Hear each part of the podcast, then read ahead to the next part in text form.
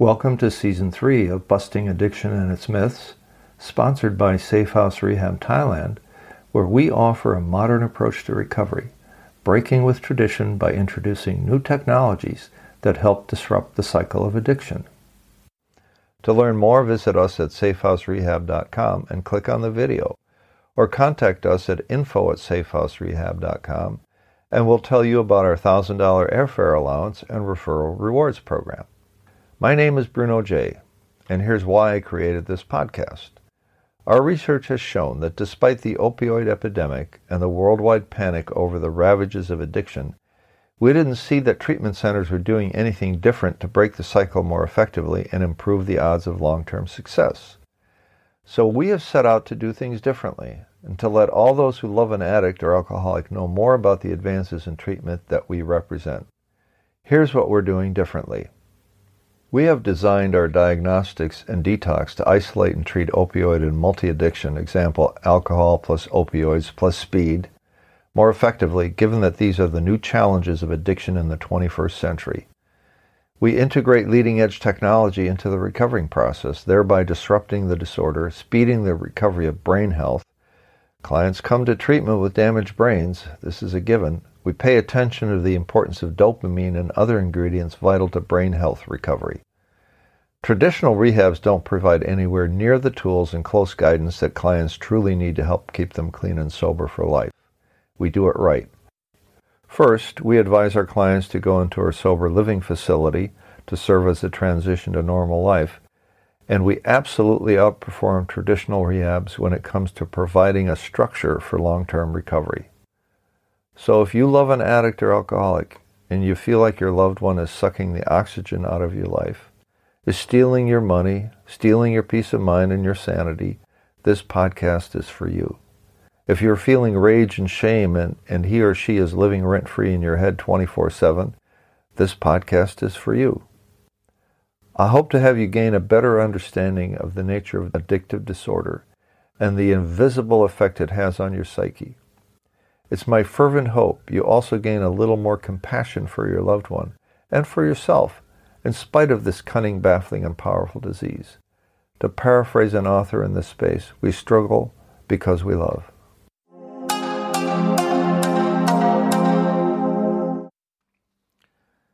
Welcome back to Busting Addiction and Its Myths. This is episode 11 of season 3. I shall call this episode You're Addicted and Don't Even Know It. That's just to get your attention. But I am making a larger and more important legitimate point, which I'll get to in a moment. I'm Bruno J., and my mission is to bring addicts and alcoholics and their families, whether you are in recovery or not, a fact based perspective on the nature of addictive disorder in all its forms, and what you can do about it and what you shouldn't even try to do about it. So let's go to the part where addiction takes many, many forms. Here's where I can start my story just to illuminate my point. I should add at the outset that I happen to have been lucky enough to experience the gradual peeling away of the layers of self deceit that kept me prey to my shame and resentment for several years. All this despite my being clean and sober throughout my recovery from alcoholism and drug addiction. I started recovering for good, in quotes, at a rehab in what was then called Milwaukee Psychiatric Hospital in July of 1993, which makes it 26 years ago. The name of the institution gives you a clue as to how serious my case really was. I was diagnosed not only as an alcoholic addict, but also I also presented a long list of psychiatric disorders, namely depression, possibly bipolar, OCD, obsessive compulsive disorder, sex addiction, panic attacks, and dissociative personality disorder, all of the above and all true. I had previously been seeing a psychiatrist arranged by the company from which I was fired for dereliction of duty uh, because my disease at that point had me in its grip to the point where my mind didn't even work anymore. So this psychiatrist asked me, Bruno, how are you doing with the OCD meds I prescribed last week? And I answered, Hey, I think my head's going to explode, Doc. She asked, You're not drinking, are you? I said, Of course I'm drinking. That was the first time in 24 visits, once a week for six months, that I actually told her the truth, the whole truth, and nothing but the truth. She then said, You better check yourself in before you check yourself out. She could see what I couldn't. So I checked myself in and started on the long road to recovery. Then, about 10 years later, I fell in lust with a fabulously sexy woman 16 years my younger, with two lovely little kids to go with her lovely body and her magnetic smile. I served as the house manager at Manitoba House in Milwaukee, Wisconsin for two years, and the object of my intense desire lived two doors down. So that's, that's how we met. After I moved in with her six months later and her kids, my job at the Sober Living House ended. In, in truth, I quit the job even though it was a great deal and a genuine learning experience, which I'll share at some other time. Shortly after we started living together, I discovered that my controlling tendencies were bringing out the worst in me and making everyone in my new family unit absolutely neurotic. Tension, resentment, fear, and dishonesty ruled the home. I was taking out my anger toward my fiance on her children who weren't guilty of anything except for being there, their complete innocence. There was lying and infidelity plus untreated addiction in this house. I almost allowed the situation, that is, a problem largely of my own making, to almost sink my sobriety, which was then fairly solid, or so I thought at the time. The truth was that I was obsessing about my then fiance 24 7. I allowed her to live in my head rent free. Here, go ahead, take my space. I know I can choose to use my mind for other more productive things like self care or giving back, etc. But I figured that if I obsessed long and hard enough, I could, quote, get you to stop running out to bars every weekend and leaving me with the kids while you go off and sleep with other men. Uh huh. That was my unconscious thought process, and if you look at it at face value, it was an obviously absurd idea for any rational human to have. I learned the true value of Al Anon when I joined after my AA sponsor kicked my ass. He said this Look, Bruno, you are addicted to this woman and to the sex you are or were getting, and you need to learn from other people who have successfully overcome living with an alcoholic or addict on how to deal with your inner state. I said to Bobby, my sponsor, I said, hmm, I never thought that I might be addicted to her and that I am, uh oh as powerless over my addiction to her as I am over my own alcoholism. So that was a light going on, another turning point in my life of recovery. My pattern is this, as it is for many others, I later discovered. We have to be in enough pain to the point where we not, can't stand it anymore. And then we begin to look for the answer, and the answer is always inside of us.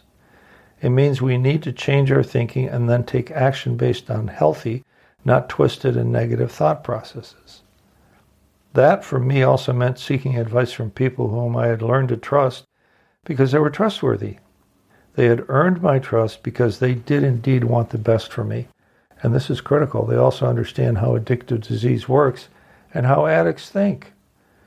So don't be asking your mom or your brother, whom you love, about what to do, as their advice may bear nothing to reality if they don't have a clue about how insidious addictive disease can be. AA literature calls it cunning, baffling, and powerful for a reason. Even the best scientists cannot explain our actions and instead just label it as insanity and put it on the shelf for later examination and reference. The sick attitudes and actions I spoke about earlier are defined and driven by the extreme self centeredness that runs an addict's life. And this so called life consists essentially about self sabotage at every turn all for the sake of using alcohol and drugs to escape the consequences of living. I also learned in my Al Anon journey about the immense influence codependency had on my way of thinking and behaving. It took several months of meetings, Al Anon meetings, before the rock I was carrying, find as the obsession I had with her, when this rock would slip off my shoulders and free me, free me, liberate me, so that I could live a decent, peaceful life for the first time in a long, long time. This is where I can say that I was addicted and I didn't even know it. Until I asked for help and until the light went on, I didn't know how badly I had been twisted by the disease. It is said that an addict seeks help not because he sees the light, but because he feels the heat. In my case, I had to feel like I was going crazy, but I was lucky. I knew just enough to share my thoughts and feelings with someone who A, knew about the disease, B, knew me as a recovering alcoholic trying to heal my life, and C knew about the power of Al Anon to lift addicts and others out of their misery and start taking responsibility for their own well-being. To start looking at ourselves not as victims or martyrs, but as sick, yes, sick people, affected by addictive disease for which there is a grown-up treatment. So there is nothing or no one to blame anymore. I also got over the illusion that I, I had any ultimate control over my or any over or any influence whatsoever on the course of my lover's disease, or over her drama as she played it out with me as one of the objects of her manipulation. Turned out I wasn't the only one, but that is water under ye old bridge running to the sea. It hurt at the time, though. That time in my life brought real meaning to the sayings on the walls in many Al- Al-Anon meeting room. This is what those little signs say. Didn't cause it, period. Can't control it, period. Can't cure it, period. A straight up reminder that needs to be repeated over and over simply because our thinking will quickly revert to something that is more familiar and comfortable, even if it's faulty. New thinking invariably pushes us out of our comfort zone, and even though it's necessary and we accept it, we still don't like it. I would say this to myself nobody's asking you to like it, Bruno, but you must accept this discomfort, for without some sacrifice on your part, no progress can be made. So now, at least one of the codependents and the sick relationship was getting the help that was needed to liberate himself from a prison of his own making.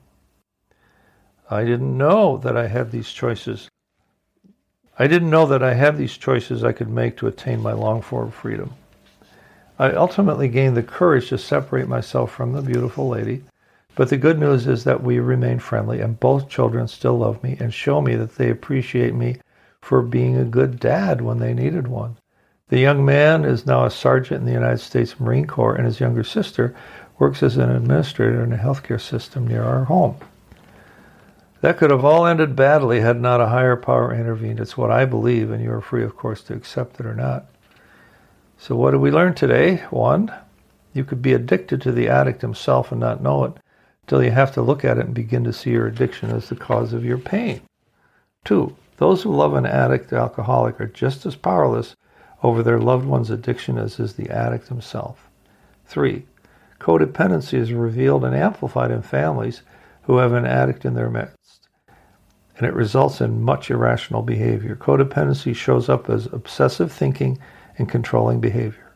Four, family members are driven by the illusion that if they obsess and manipulate effectively, in quotes, the addict will change his ways. The cruel fact is that he just wants to get high today and every day. He is sabotaging his life in a vain and hopeless attempt to escape growing up and facing reality.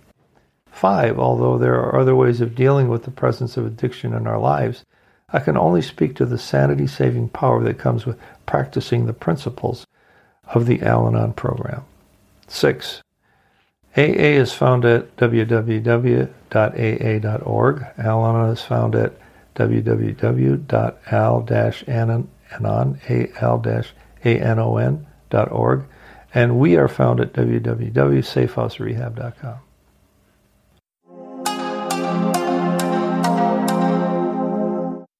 Thank you for tuning in today.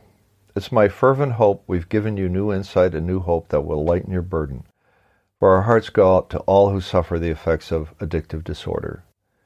Please give us your feedback at info at safehouserehab.com.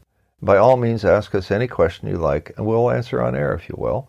And if you want to leave us your first name and city, we'll recognize you too, of course.